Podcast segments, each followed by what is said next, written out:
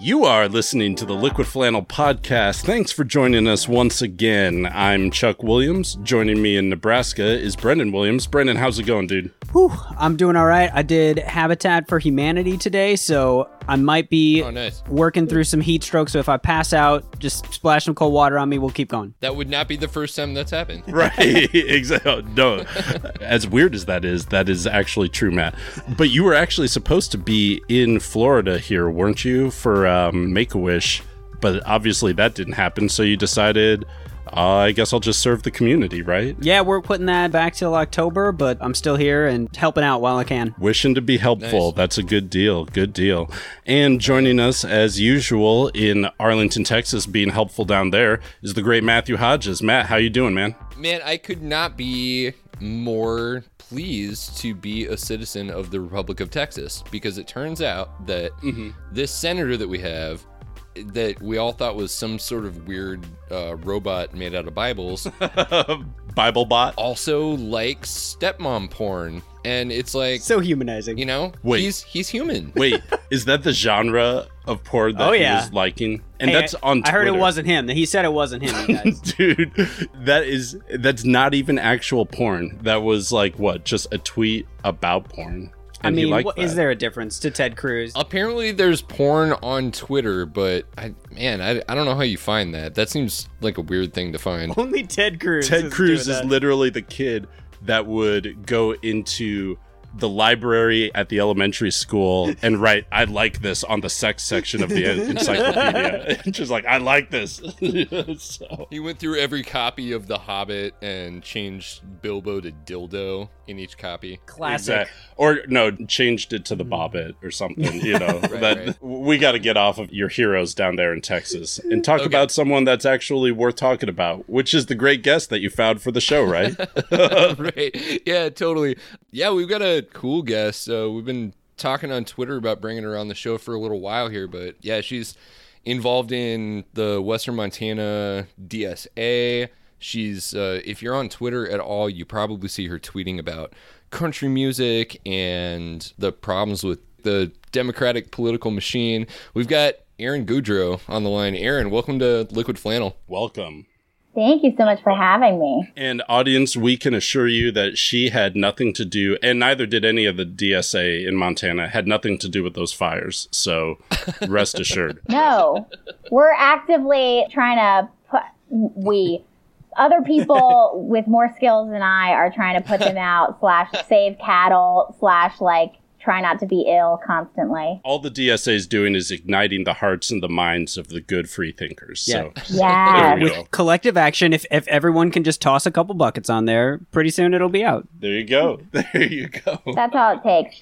I have a friend who is currently in the middle of a legal battle with workers' comp because he got seriously injured fighting fires. Wow. and they're responsible for paying for his surgery and they are not doing it right now. Really? So does he work for a private company or a mm-hmm. public company then? yeah, no, it's a private company because there's Oh. you both have I mean there's so many fires and they're so bad that it's basically all hands on deck. So you have Sure. the Forest Service and you have like the actual like fire station here, public sector employees, but then you also have private fire companies that are contracting people out. And of course they're the ones being super shitty about paying for all the surgery he needs. Well, I'm just saying, you know, probably the shareholders aren't affected by those particular fires. So that's just the free market working things out. Yeah, yeah, yeah. No, everything is everything is running as it should. hand. Yeah, the the invisible hand giving your friend the finger. So Jesus. man, that would be a good T-shirt. No, no. Incredible. But aside from fires, we've got a whole bunch of other things to talk about, don't we, guys? Yeah, I think just a, a, number of regional topics and um, maybe a little discussion about what our role is doing some regional podcasting. That's right. The regional topics will tie into kind of the overall theme I think we're trying to get at. The idea that there's more to progressivism than just the coastal cities. Absolutely. Without further ado, why don't we just go ahead and jump right in? To Fire Watch now, we're getting a better understanding of just how bad this fire season has been. More than 1 million acres of land has burned in Montana so far. That's the third most acres in a single year in the last 20 years. Democratic Senator Jon Tester said Congress is ignoring climate change, which is leading to historic drought and severe fires in Montana and elsewhere in the West. So far, Congress has taken no action or any aid package or other steps to help states impacted by forest fire. Um, yeah, so basically, the state of Montana is engulfed in flames. Um, it's it's mushroom it's like cloud Mordor season. out there. It's, It's yeah, insane. it's the the big sky country. The sky is not visible, people. It's not even remotely visible. The mountains aren't visible. It's really sad. It's really nasty. Right. And um, we we don't have enough fighting power to fight these fires. Like part of it is just that they're really bad, and part of it is that we don't have the funds that we need to like act like effectively, you know, fight these fires. It's a problem. So, is there a state of emergency declared then? I take it, or So it's always based on what um, there's like sort of a, a scale from like you know fine to hazardous basically that we are always somewhere along the scale of and so for example on labor day which was the worst day in the missoula era, area of montana which was the mo- which was the smokiest area in the state we were at hazardous so that's the highest it can be so that's where it's like it, that's when it's like 125 degrees in Phoenix, and they're like, "Don't go outside, please. Like you're gonna kill yourselves." That's what it was here, basically, where it was like, if if you do not need to be outside, you need to not be outside. And like the couple people that were biking or walking to work had bandanas around their faces, and so we've had a few mm-hmm. days like that. But normally it's been like one gradation lower than hazardous, where you shouldn't be outside if you're a child or elderly. And if you're not that, then just keep it to a minimum, basically. Right, because whoever needs to go outside, really, Right. for Yeah. any reason, I Yeah. mean, just yeah, just avoid it if you can. What do you have a job or something that you need to leave the house? Pff, Come Right. on. I, you know, I mean, I go outside sometimes, but I usually keep the breathing down to a minimum, which is the key. So, Yeah. you know, and also it's like this is not a thing that we would normally be complaining about because we're used to this on some level. Like it happens every summer, it goes into September, it's not a big deal. So the fact that everyone here is constantly talking about it is just indicative of how abnormally bad it is. Right, and it's so crazy that even here in Omaha, we you know walked out one day a couple weeks ago, and we're like, man, it looks really weird and hazy out. Uh, and it was because all the smoke from all these fires in you know Montana and in the Canadian Rockies and uh, in the Northwest and all that had you know the smoke had like gotten into the upper atmosphere and, and migrated all the way down here to Omaha. So Right. it's Yeah. it's not it, it's funny because it's one of those situations where it's easy for people to just say like oh it's just montana i don't care doesn't affect me like don't use my Right. tax dollars to do it but it's like well no it actually does aff- it affects a Right. lot of people Yeah, sure. Yeah, and there was a little bit of like people here were being a little like you know pissy when it hap- started happening in California, and then it felt like everyone paid attention. They were like, "It's been like this here all summer. No one cares about us," and like that's true. but also, it's like all this stuff is is connected. Like if if it happening in LA makes people care for ten minutes about the fact that the entire West is like straight up on fire, I'm in favor of that. Yeah, absolutely. Well, and so you've got half of the West, so it's Montana, uh, not so much California this year, but certainly the Pacific Northwest, uh, Oregon in particular, wildly on fire. And then you have like half of the South and Southeast that's currently underwater. And I think it's the same thing there where people, you know, it, we're in the Dallas Fort Worth area. So when Harvey hit, it felt kind of surreal that Yeah. only normally a four hour drive away, people's houses were getting wiped out. Um, and they're telling us to prepare for 10 to 30,000 refugees here in the, the DFW area. And yet life here was pretty normal. You know, it, it sprinkled a couple of times. Yeah. So I, I can understand why it doesn't resonate with people so much. What I can't forgive is federal legislators who don't recognize the thing as being a national issue. Yeah. Yep. Right. And we had, I mean, we had that to a hyper extent because we have one of somebody who like supposedly should be thinking about us, like the forgot whatever, the forgotten state. And because we have Ryan Zinke in, in DC, he galloped in on horseback on his first day, dressed as a dressed as a Boy Scout, um, doing the cowboy Boy Scout cosplaying thing. And like Wait, was he actually wearing a Boy Scout uniform? no, he was just wearing a cowboy hat, which is like that's I, th- I'm down with it here, but like he did not need to like enter into DC on horseback in a cowboy hat and like a like a bandana and like Right. I'm just saying, if if he was if he was uh you know dishonoring the Boy Scout uniform, there are three hosts on the show who would gladly drive someplace just to you Yeah. know, rough them Well- up a little bit behind the bar. These people, though, they're so arrogant, and it's just, it's like, I'm going to go into DC and show them how we do things in the country, thinking that they're the first person from freaking Montana that's ever been there. And it's like, what? Just a bunch of city slicker Montanans were elected in there before you? It's like, Right. give me a fucking break. And it's also apparently showing them how we do things in Montana means denying Montanans extra funding that they need to help fight fires, which is what he did a few Yes. weeks ago. So it's like it's all Right. garbage. It's all like yeah, it's ridiculous. Well, and you Yeah. see the same thing with uh, uh, you know, the people that the person that Montana just elected to Congress, um, Greg Gianforte, like he's not he's not a country boy, you know, he's a what like a tech billionaire who He's just decided part- to go and play a cowboy. Yeah. He's one part tech billionaire, one part WCW cast, central casting, you know. Right. I mean, This is Well, yeah, and that's this what is the real was doing, identity too. politics. To be honest, is like this, like like these like New Jersey tech people coming in and like putting on a Carhartt jacket and like yes. it's. I mean, it's like it's infuriating. well, yeah, I think the in the Trump administration, it's almost like you have to be like a caricature in order for Trump to even see you. So you have to just like play Right. it up so that Trump can be like, "Oh, that's horse guy. Yeah, horse guy. I remember Right. him. Like he does national parks or something. Yeah, oh, now it's all clicking. Yeah, you he know? learns ev- literally everything he knows. He's learned from television, so you have to play to the trope. yeah, he was he was doing Indiana Jones and he's doing it well. But I, I mean, I think it's indicative of the entire Republican mindset because they're now so far gone that they're literally just arguing against like the concept of even just like having insurance and things like that. Right. Where the concept of like, hey, maybe everyone like pays into a fund, maybe with like taxes or something, so that when there are disasters in certain areas, it doesn't totally devastate and destroy that area because Right. everybody else who's doing okay can just chip in a little bit and we kind of can spread it around because it's only a matter of time before your area is going to get some sort of disaster.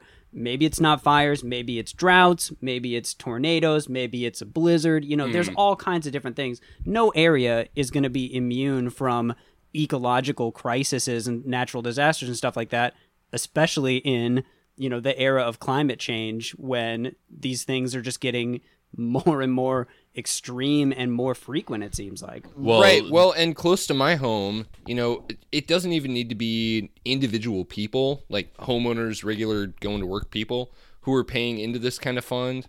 Uh, Superfund is basically bankrupt, and some of the places that flooded toxic metals and petrochemicals and all sorts of disgusting shit into neighborhoods are these sites down in Houston that got flooded by Harvey, and the EPA doesn't have the resources to go in and clean those up because there's no money left. The Superfund was a thing that was funded by the polluting industries, and we can't even get them to chip in on that. Right. Yeah, you know, it's funny. Right. Like it's it's kind of like talking about the PFD in Alaska, where it's like these are good ideas, but when you have basically social safety nets that are reliant on the continued profits of like pr- very specific corporations or corporate ind- or extractive industries or whatever, like that stuff is not sustainable, which means that those safety nets are not sustainable. So like oil isn't making enough money in Alaska anymore, so Medicaid is half of what it was 15 years ago. Like it, I mean, this is Right. just everywhere. Well, right. And the other thing is, speaking of language, they've done such a good job of, I guess, in some weird way, communicating to people that th- they're not your community. Those people over there, that's not your Right. community. You're part of the hardworking Sure. community. Yeah. You know, you don't need handouts. You need true grit.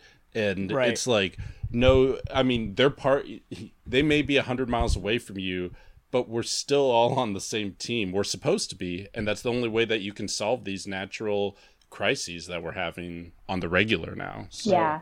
Well, Absolutely. They've set up this system where because there's all these underfunded, you know, FEMA's underfunded, all these Superfund sites for cleanup, and the EPA are super underfunded, and they want the Republicans want to say like, well, that's just Washington dysfunction, you know, it's not our fault. When it's like, no, it clearly is your fault. Like you guys are the party that's continually pushing to defund those things unless it's for you and then clearly you're going to say well now we need this money like this is an exception right Yeah. and so it turns into a situation where when a blue state like has superstorm sandy hit new york then it's a partisan political issue about like oh we're just wasting money for you know these people but when it's a red state then it's the time for bipartisanship it's yeah, the time that's to right. put You have, uh, politics you have aside Ted Mm. stepmom porn Cruz who voted against Sandy Aid, but then was getting after people for voting against Harvey Aid. right. And what's annoying about this to me, like this sort of just never ending cynicism of both parties, but particularly Republicans, is that I don't I don't actually think it's representative of like most people. Like as whatever, as shitty as this country is and, and a lot of the people too, like I feel like what you see when you see stuff like Harvey happen is like incredible generosity between like ordinary human beings. Absolutely. And like that's not Mm-hmm. often what gets ends up getting promoted if you're like watching CNN, but like that is Right. what it looks like on the ground. That's what it was in New Orleans despite like media efforts to portray it as something a lot more sinister than it was. Like people go to extraordinary lengths to help like others that they don't know but that are part of their communities. So it's just Yeah, really absolutely. nasty to see like it's just super gross and there's really just like no excuse for it to see politicians being this um petty constantly. Right. Well, in a pinch, you know, the average person is going to do whatever they can to help, but it just makes it's such a ridiculous argument when conservatives or Republicans will say, "Well, you know, we need less federal government and, you know, more charities and churches to step up." And then you look at J- the Joel Osteens who can't even open their doors, Right. Yeah. you know, Right. in the middle of the actual crisis when you have like you've got racists flocking in to help, you've got Antifa flocking in, or whatever their version of help in their mind is. Yeah. And then you have churches like shutting the door, but Republicans saying, well, we just need more churches to help, and we need to keep their uh, tax uh, deduction or whatever. You know, it's it's so Right. disingenuous. I I think it is kind of crazy. Like during the the whole Harvey situation, that we were seeing, you know, people saying like, "Oh, this is the DSA. They're organizing like a food drive, or like we're getting hmm. you know blankets and we're getting supplies and stuff, and we're gonna send Right. it down." And then on the other side, you see people who are like, "We're gun-toting, Right, you know, yeah. a racist right-wing gang, and we're gonna shoot looters on site." Yeah, like what that's how like, we're helping. Like We're helping. Lauders, Lauders will be shoots on site or something Yeah. like Right. I mean, just Yeah. terrible. all of all of these events though are such like pick a, pick a goddamn side moments too because you even saw it Yeah. between like different kinds of journalists so you'd have the journalists who are like in the middle of it like in the middle of them trying to shoot some scene actually like helping get people into boats versus the journalists who are like Right. calling the cops on i don't even want to use the term loot- looters it's a ridiculous Right. term to use particularly in the context of a natural disaster but it's like yeah, absolutely. Yeah. but like, just like literally choose a side. Like, be on the side of fucking vulnerable people or don't. But like, everyone's gonna know where you stand. Like these these moments are very clarifying in that way. Well, and you know, if I was a politician, I would try to make it a law where you would not be able to prosecute somebody that goes into a grocery store in those times because all of that stuff, you know, when electricity goes out, all that stuff is going to be wasted and rotted. You might as it's going to be written off. There's insurance involved. Sure. It it hurts nobody and helps the community if you just let people try to do what they can to survive. Yeah. Yeah, I want to I want to play that clip real quick of uh of Frank Reynolds talking about the difference between looters and people trying to survive. You remember years ago there was a storm in New Orleans? Hurricane Katrina? Yes. Yeah, I remember it. Okay, check this out. What do you think those people are doing? Surviving or looting? They're surviving. Ah, okay. Do you remember a man named Rodney King? Yes, of course Okay, the LAPD worked him over really good. Yes. Okay. This was taken during the Rodney King riots. What do you think these people are doing? Looting or surviving? Well, they're looting. Ah, of course. Well, it's the media, see? When it's white people, it's survival, and when it's black people, it's looting. No, Frank, it's because the white people are stealing bread and the black people are stealing speakers. If the white people were stealing stereo equipment, I would say they were looting too. How do you know the blacks don't have bread and no speakers? What are you talking about? Oh, okay, what are we talking wait, about listen, right now? There are big listen. things to do. Okay, calm down. But yeah, so uh, I've I've got a I've got a grievance with you guys now because me being in Texas and you guys being in Nebraska, I'm gonna hold you responsible for it. Um, apparently, Ben Sasse is opposed to the Harvey relief plan.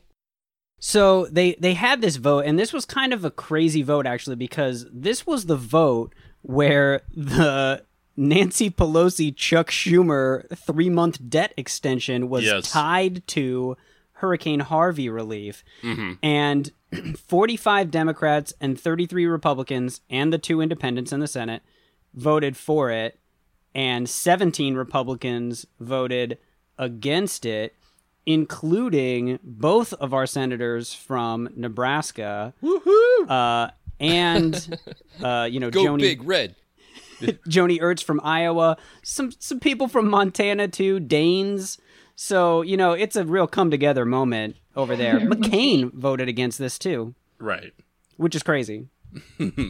That's not that crazy. But it's though. like I just You don't. I mean, you cannot count on McCain for anything. No. I don't get what would drive someone to do like even if you can say like look I voted for it but I was opposed to the way that it was brought up or whatever like that's a perfectly fine position I think sure. to have but Right. to go all the way and just say like well I voted no I voted to refuse to extend the debt ceiling and I refuse to give any aid to it's like what are you even doing like what how is that defensible at all? That's all not Yeah. gonna sew.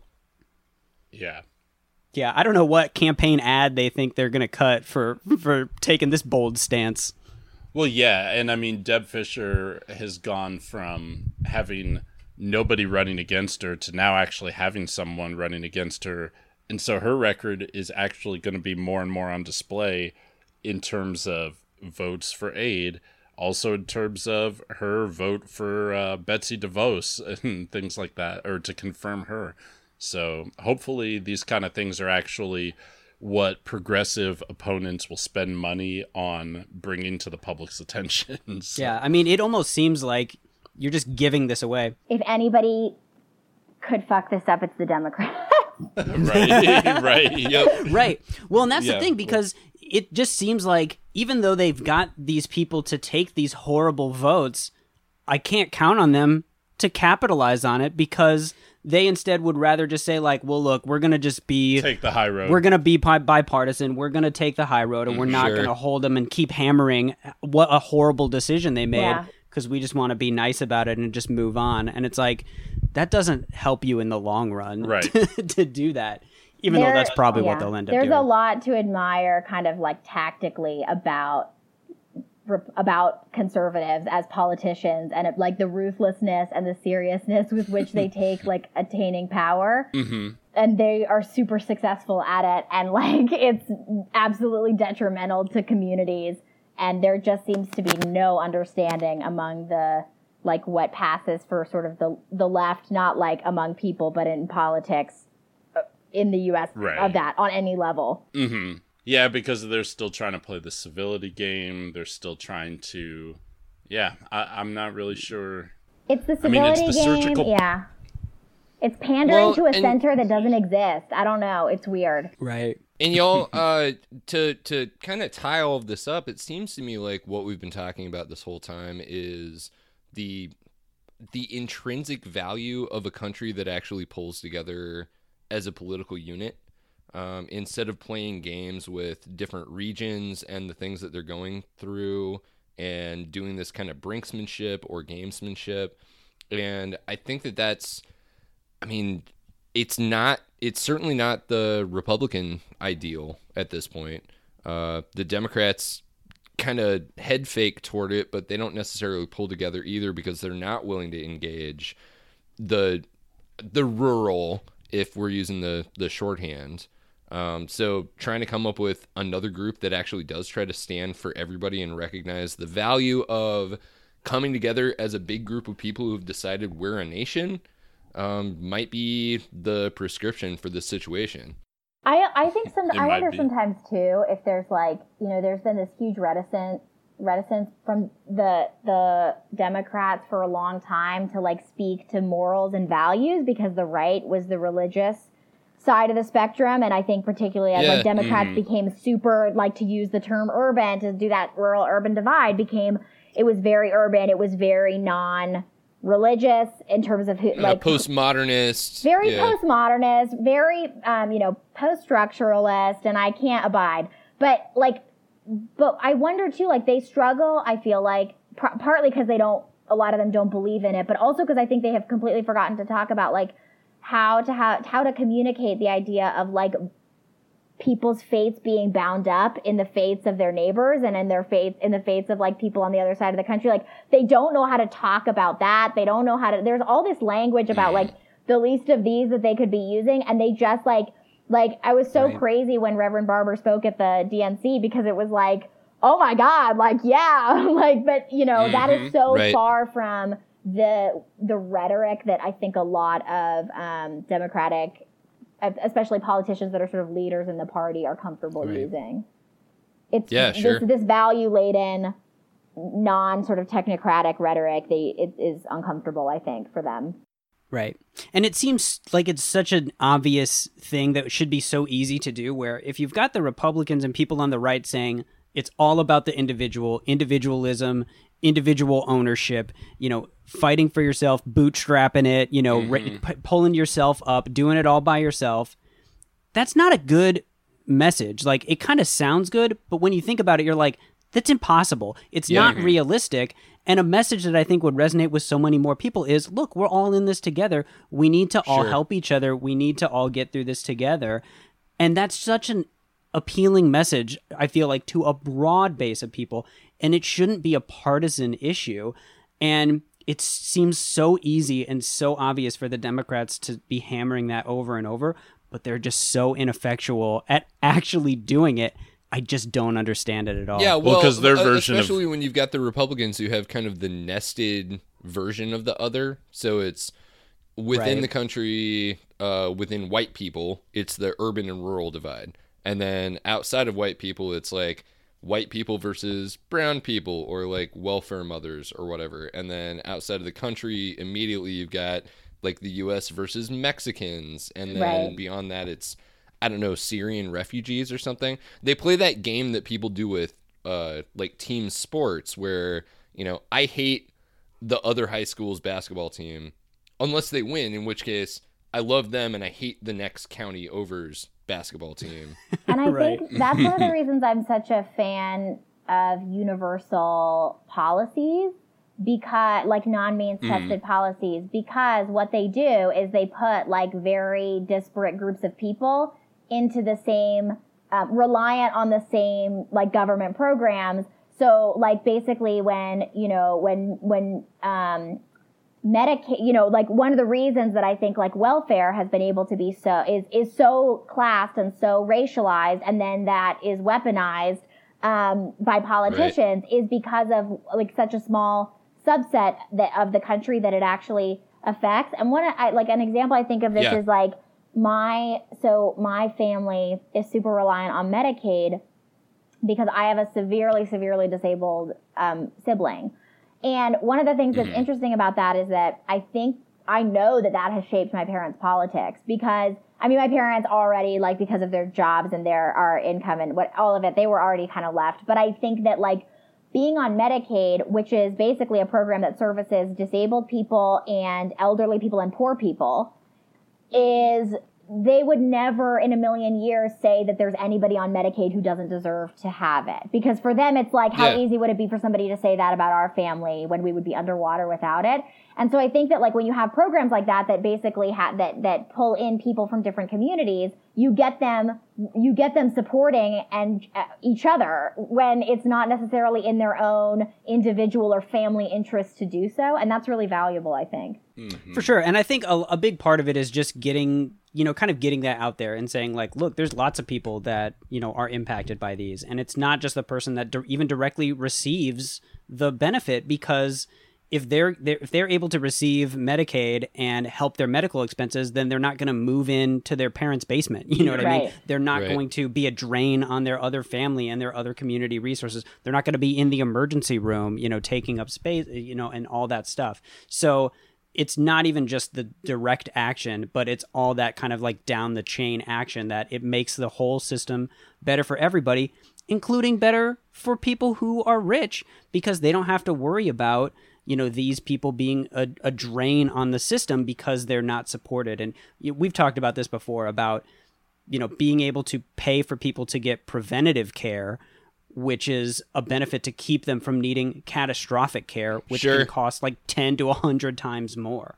Um, so it's just a fiscally more responsible policy. It's a morally more responsible policy. You know it's a winner across the board. And to bring it back around to uh, you know crisis control, like we've been talking about in this section, um, better funding for hurricane prevention measures, better funding for catastrophic funds to fight wildfires, or being able to send people out into the into the bush to like cut brush that makes the wildfires even worse. You know, Yeah. Right. everybody benefits from this stuff. you know, or even basic things like having zoning regulations that say you can't build your expensive condos literally in like a flood reservoir, Right, Or you right shouldn't next to have a chemical production plant. right, Yeah. or you shouldn't have you know unsecured high-rise cranes, you know, in Miami during a hurricane. You know, Yeah. th- common Fully sense erect. rules and things like that um, that could make sense. And even just having, you know, they had the flood insurance policy that the government started, you know, forever ago to try to avoid having to continually pay out all these disaster relief elements. And because they have criminally underfunded it so much, they're just back to the same situation again. So there Hmm. Well, are I don't know why you're trying there, to but- why you're trying to make all of these disasters political, Brendan. I mean, that Exactly. seems really cynical in the face of a bunch of people losing their homes. To talk about the politics that may have caused them having to leave their homes. clearly when Yeah. the disasters are happening it's not the time Right. to talk about disasters and how they can be prevented and, and, and helped Yeah, Right. and but also it's funny because choosing not to talk about it is a political act. So you're making it political when you're not talking about it. Fucking Yeah. Just so you know. so, um, Man, I think we I think we tied that up pretty well. Let's take a little break and we can jump back into some more of these these meta issues. yeah I- i know you had some texas stuff that you wanted to talk about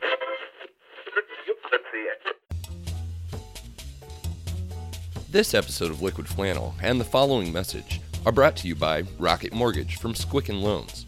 Rocket Mortgage gives you confidence when it comes to buying an interstellar vehicle or refinancing your existing space station loan.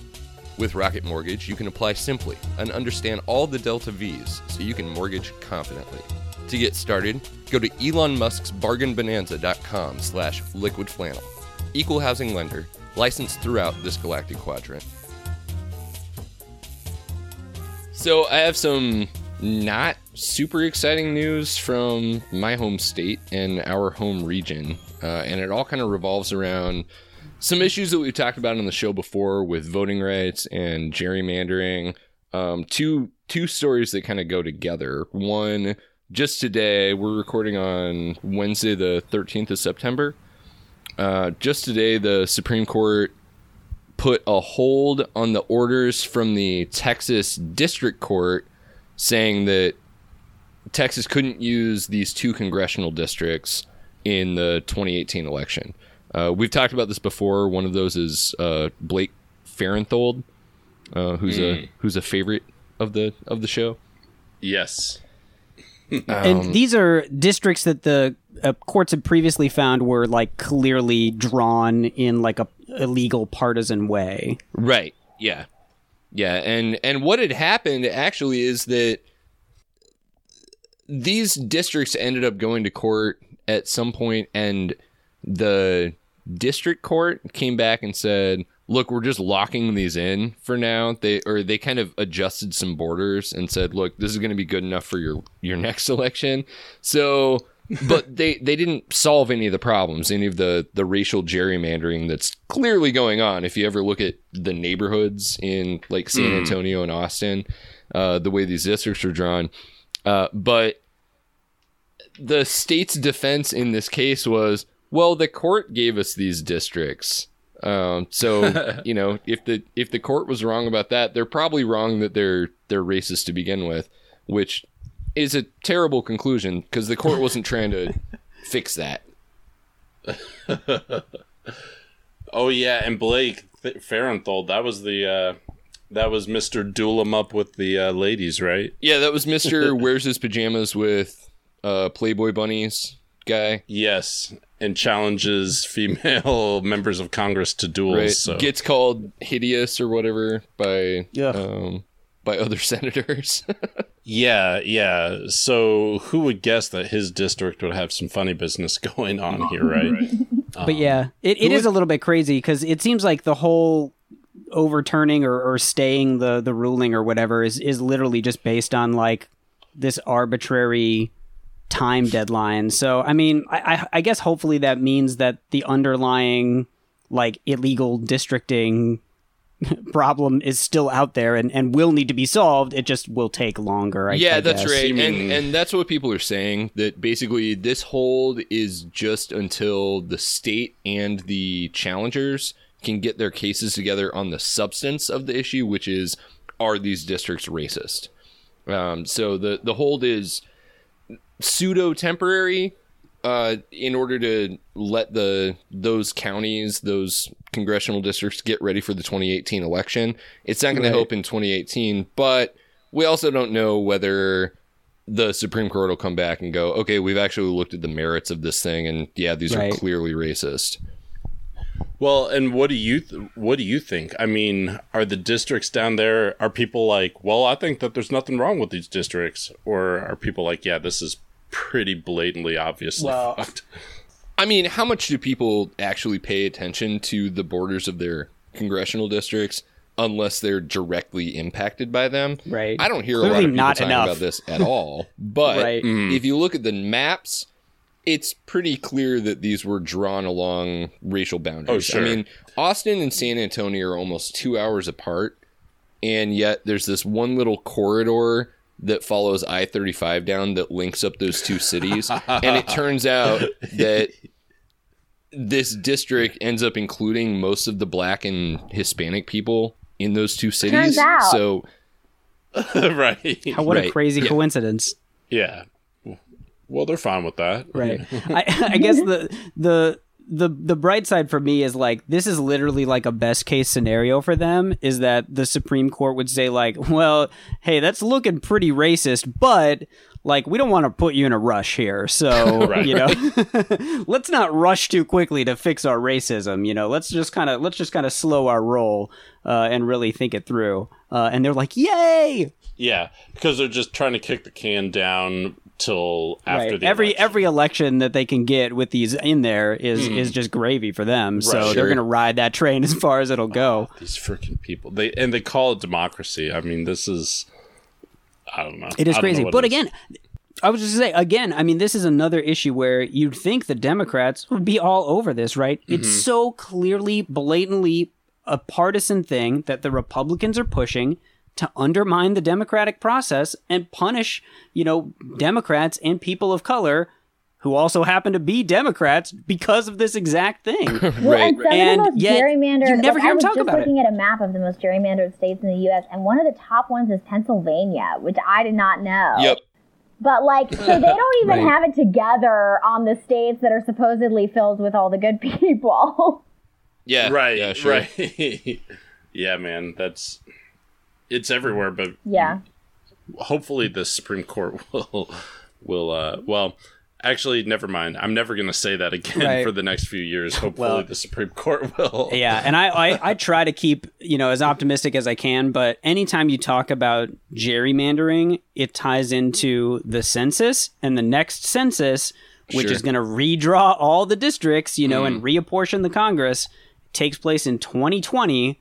So it's possible we might have a different president by 2020. Yeah. It's possible we might have a different president even sooner if Trump resigns or something. Right. Uh, but either way, you know, I somehow don't think that Trump's administration right now in there is focusing a lot of effort on making sure that the 2020 census is performed in a way that is Yeah. fair and you know is not racially tinged at well, all. no, of, of course they're not, and in Yeah. fact, that leads pretty neatly into this other thing, which is a it's a national issue, but it's also regional for us, right? Because it focuses around Kansas Secretary of State Chris Kobach, who is in charge of Trump's uh, voter regularity commission or whatever they're calling it, the uh, the the one who is trying to suss out all of these three million illegal voters that voted in the last election. Somehow He's gonna find find 'em one of these days. That all went for Hillary Clinton anyway. right. Why does that dude look like Dick Cheney over there in the picture? Which one is that? That's not Kobach. That's No, I uh, don't Bill. Know. Whatever. Uh, but yeah, so this guy, uh, so this Kobach guy, he wrote uh, a column on Breitbart, of course. Yeah, most Where- trusted name in news. He claimed that he- to have like proof of uh, like fraudulent voting in New Hampshire that like yeah. flipped an important vote or something. And then they were like, "Oh, what? What's your Please proof?" show the proof to Yeah. us."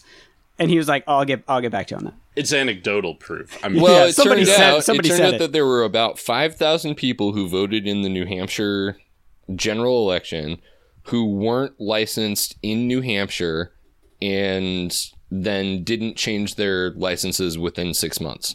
None of the none of this is illegal. Uh, New Right. Hampshire attracts students and people rule, who right. you know move there. Uh, yeah, it's under state law.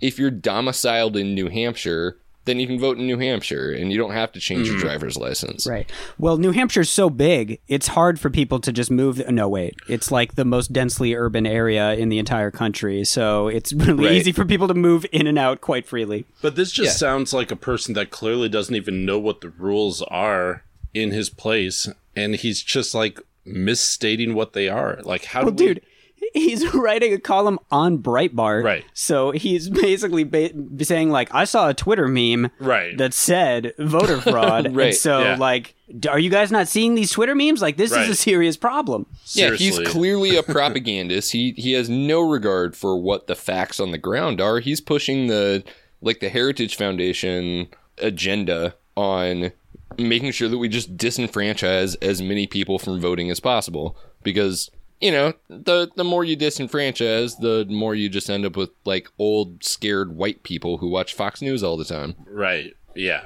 The only people who will be able to vote in make the Republican uh, controlled future, probably. Right. Well, because they they've done so well for this country, you know, they've made a lot of good decisions. It is. I mean, it is such a. It's a.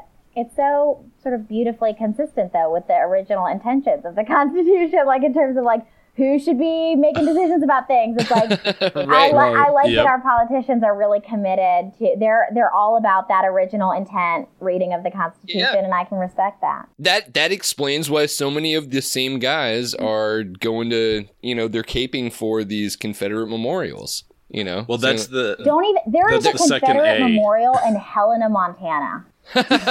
yeah. Let Yeah. me just. This is a state that didn't exist for like a hundred years after the end of the Civil War. Like it's ridiculous, Yeah.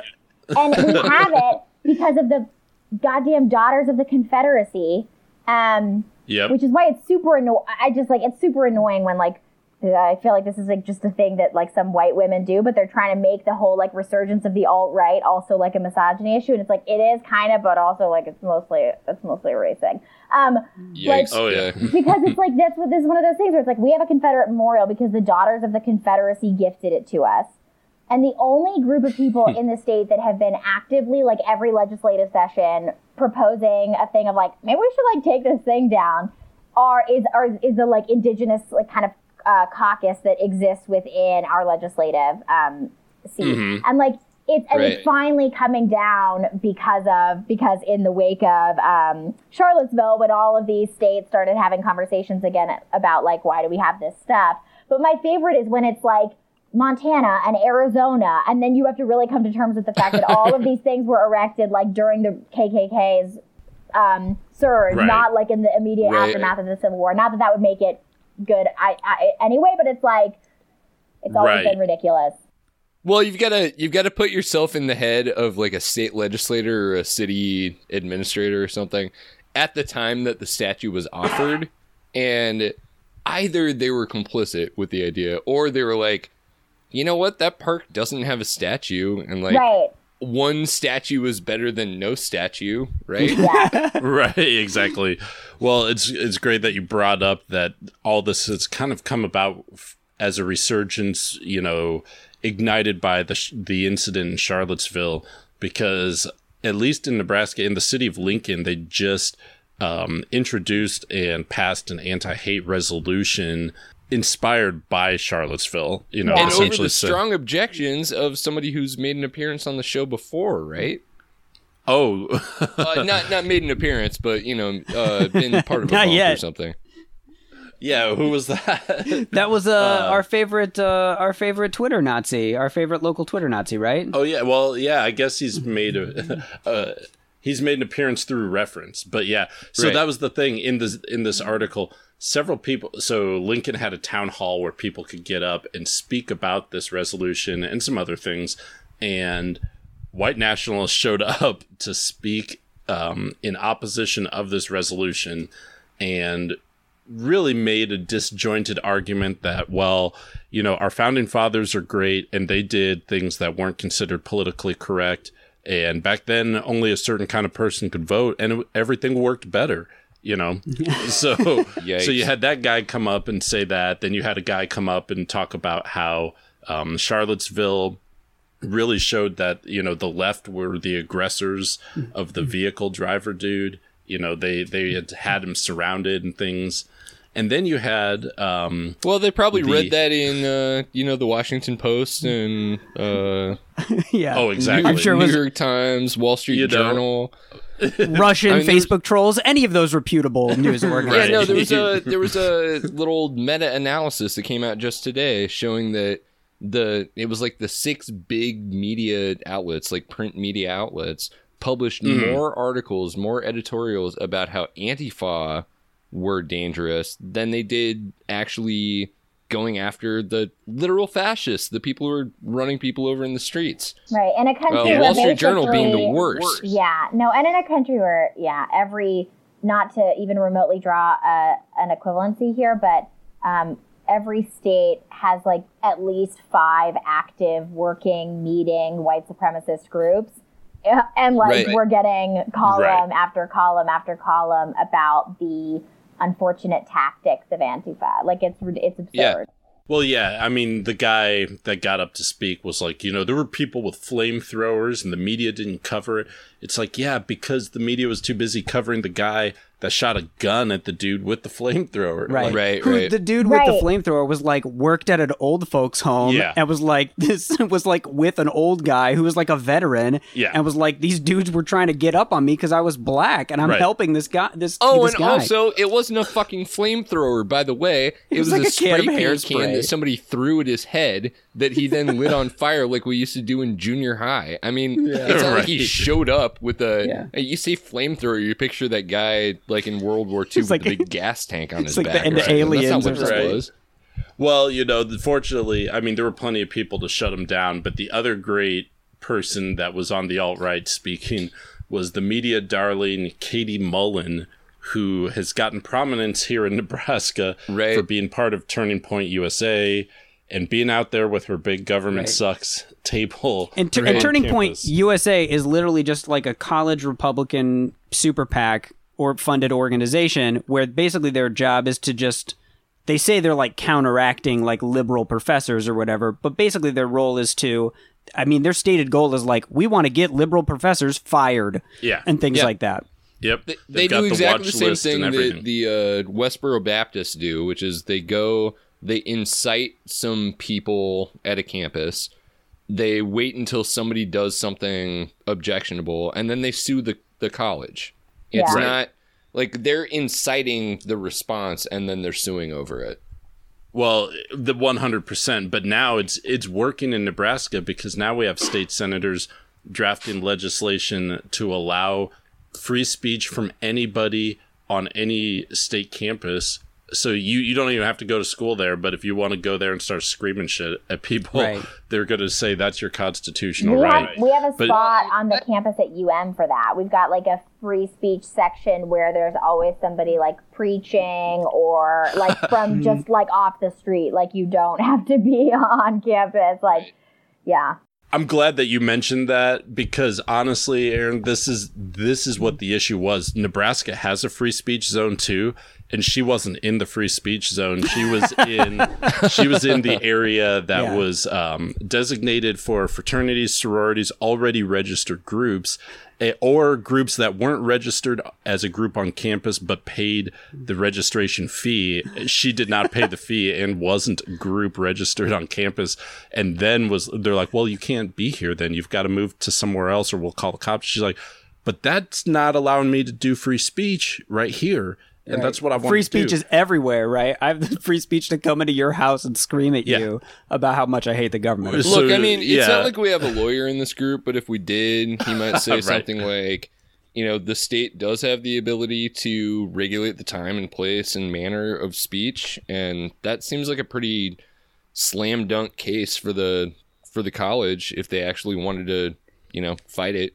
Right. right, I, but I think about they this all the time too. Like, also just as a college student, like the part of this that isn't about, um, you know, constitutional free speech rights, but that is instead about just like how college administrations like exercise judgment.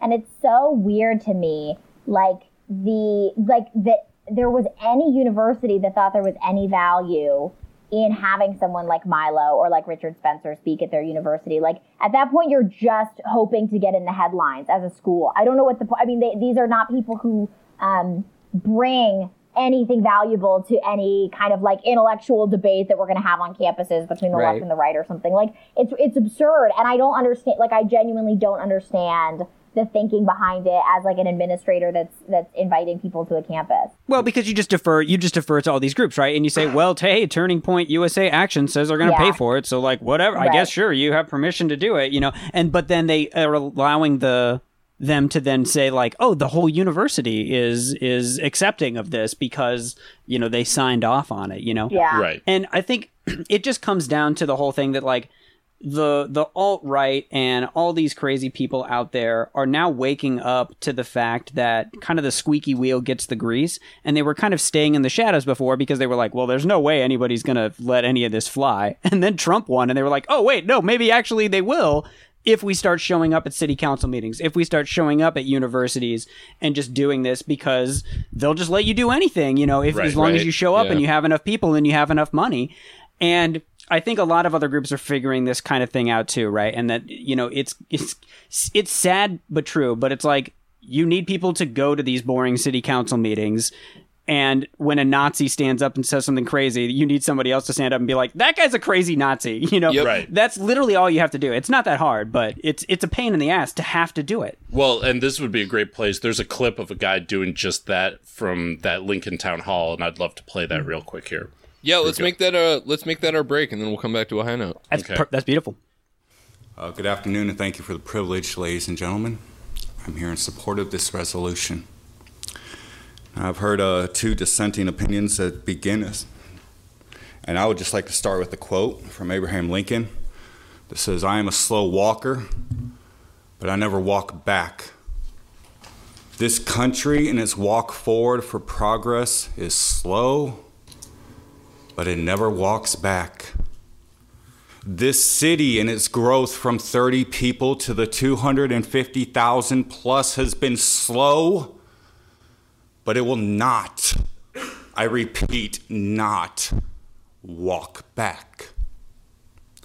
I stand here aghast, but also remembering from one of my tutors that change only happens when everyone is made to feel uncomfortable, that when you work for the change, you yourself must feel uncomfortable. And quite frankly, I am feeling uncomfortable right now because the matter at hand and the resolution that we are looking at and hopefully is planned to be passed is in some parts because of two gentlemen.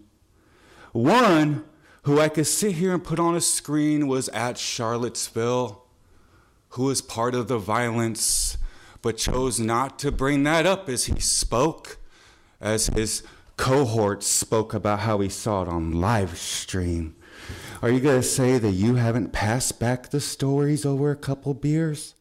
Well, you know, that previous section actually kind of felt like what our high notes should typically be in terms of a positive spin to a negative situation. But Yeah. um, do we have any other kind of high notes that we could talk about? Yeah, so in addition to the Lincoln City Council overpowering the throngs of Nazis who came to testify, uh, I, as I mentioned earlier, I was doing Habitat for Humanity volunteering today, so I am totally exhausted. Nice. But it was a super great experience. I actually got to work directly with the homeowner, Roe. The cool thing about Habitat is people think, oh, it's a charity, they give you a free house. That's not what it is at all, basically. Yeah. Mm-hmm. They sell you a house at cost and they keep the costs low by using mostly volunteer labor, but Sure. also some paid actual construction workers who make a normal wage. And they're the ones who kind of teach the, the volunteers and help take the volunteers through it and everything. So, yeah, I mean, we were out there and they have you do real stuff. I mean, it's mm. not just like one of those things where it's like, oh, go pull weeds or something. It's like, we're literally in there, like framing out walls, like using the like nail driver gun to like, that literally fires like a 22 shell to drive Wow. a nail into the concrete. Oh yeah, it's intense, dude. Doing doing habitat for real. That's you're literally building a house. You're not just there to kind of dick Absolutely. around. So, I mean, if if Jimmy Carter can do it at the age of 93, and if I can do it, even mm. though I just you know sit around and podcast all day, right. anybody can do it, and it's it's it feels great. it's really fun, and you get to learn stuff. You know, if you have not had a lot of opportunity to learn how a house gets built, you know, mm-hmm. from the inside while it's happening, mm-hmm. it's fascinating to see. You got plumbers and electricians and all these people doing duct work and all kinds of crazy stuff.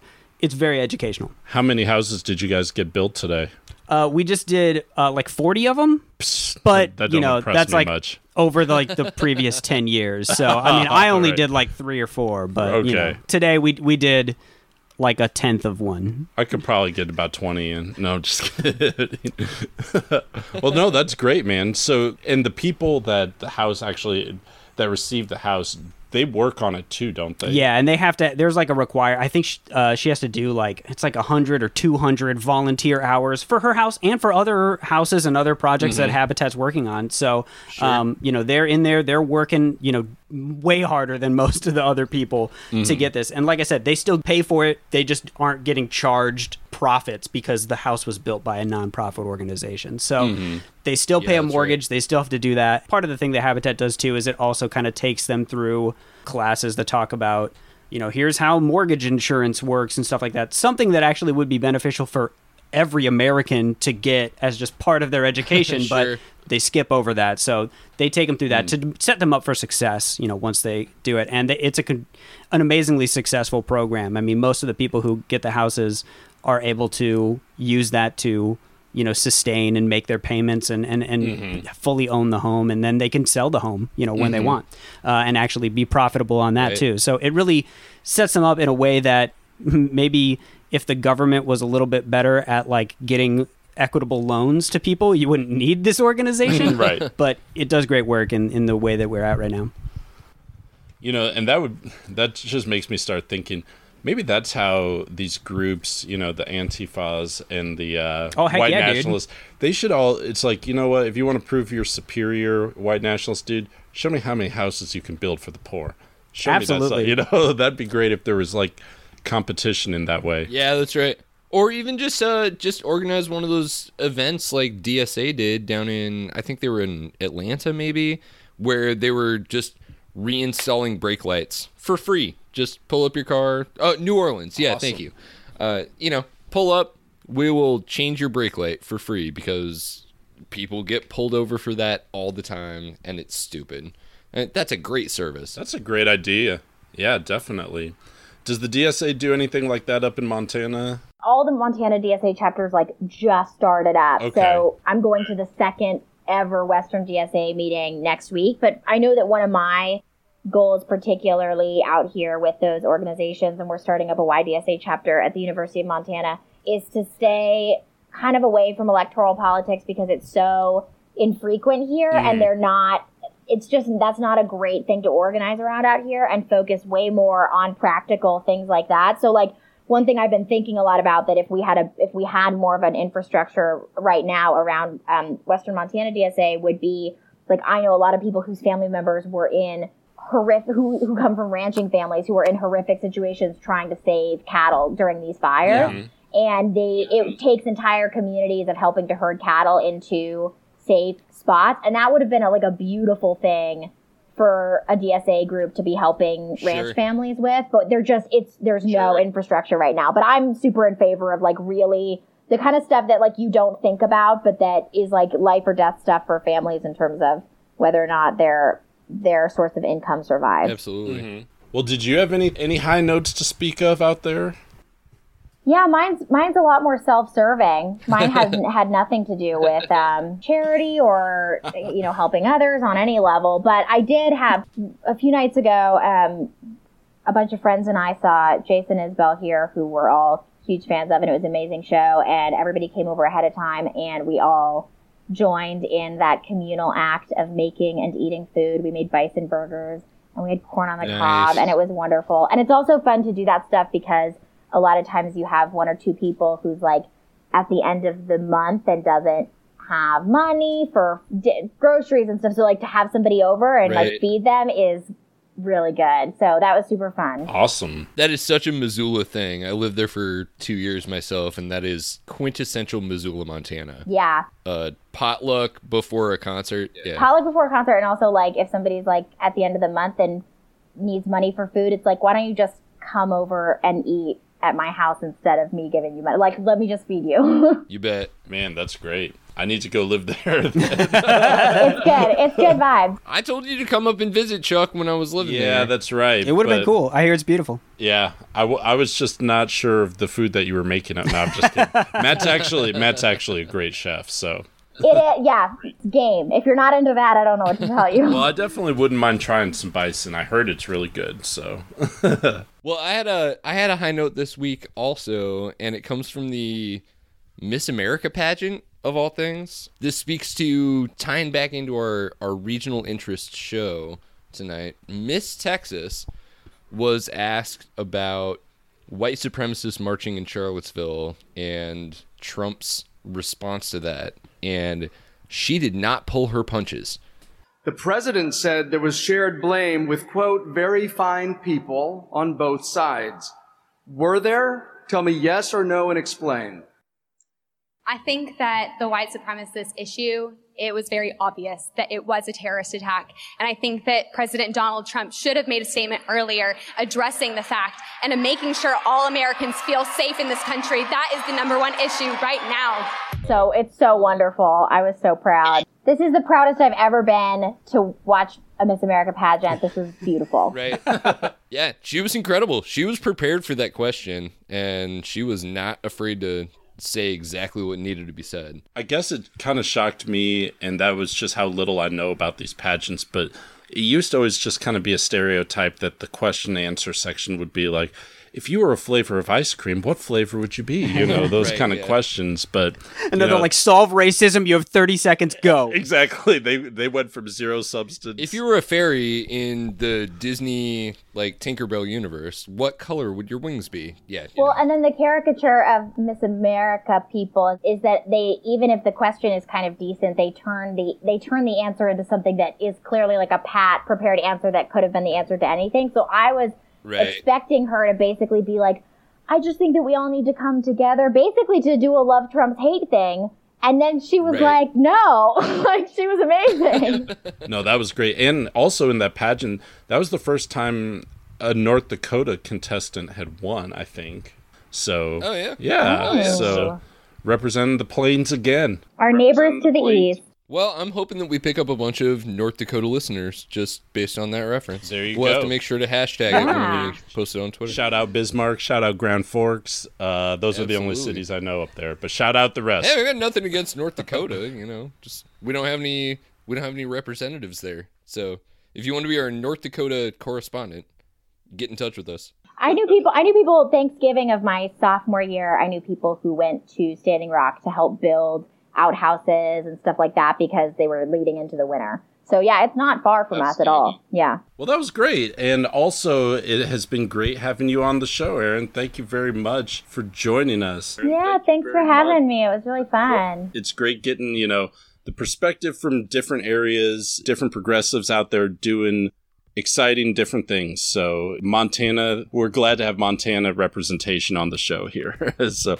and Alaska. Yeah, absolutely. And I'm I'm hoping she'll come back and report back if there's anything that's absolutely happening that's big in Montana. Yeah, definitely if there's something if there's any if there's some ridiculous Montana story, which I imagine there will be at some point, or sort of the general, yeah, Dakota's kind of Wyoming, that space, I would be super right. down to come on and talk about it. Why Next time your congressman chokeslam buddy. Exactly. Yeah.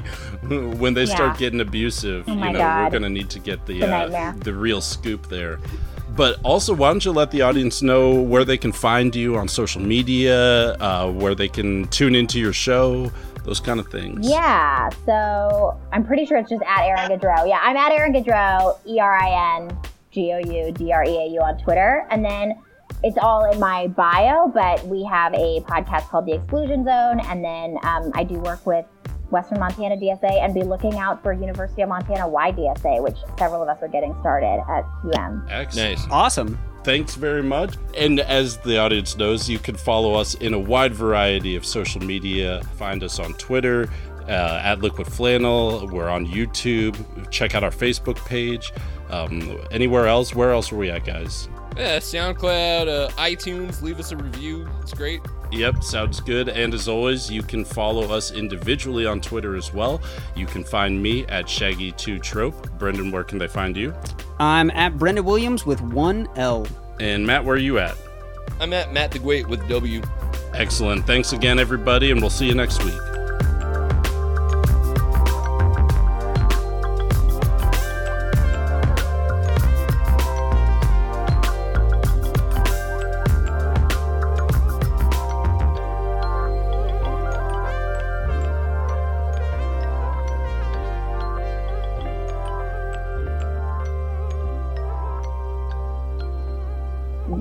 Just talking about Plain States, the Dakotas, and how they sometimes fly under the radar for their the crazy conservatism that exists there. And like Tomi Lahren from South Dakota, just as an example. Yeah, she's from Rapid City.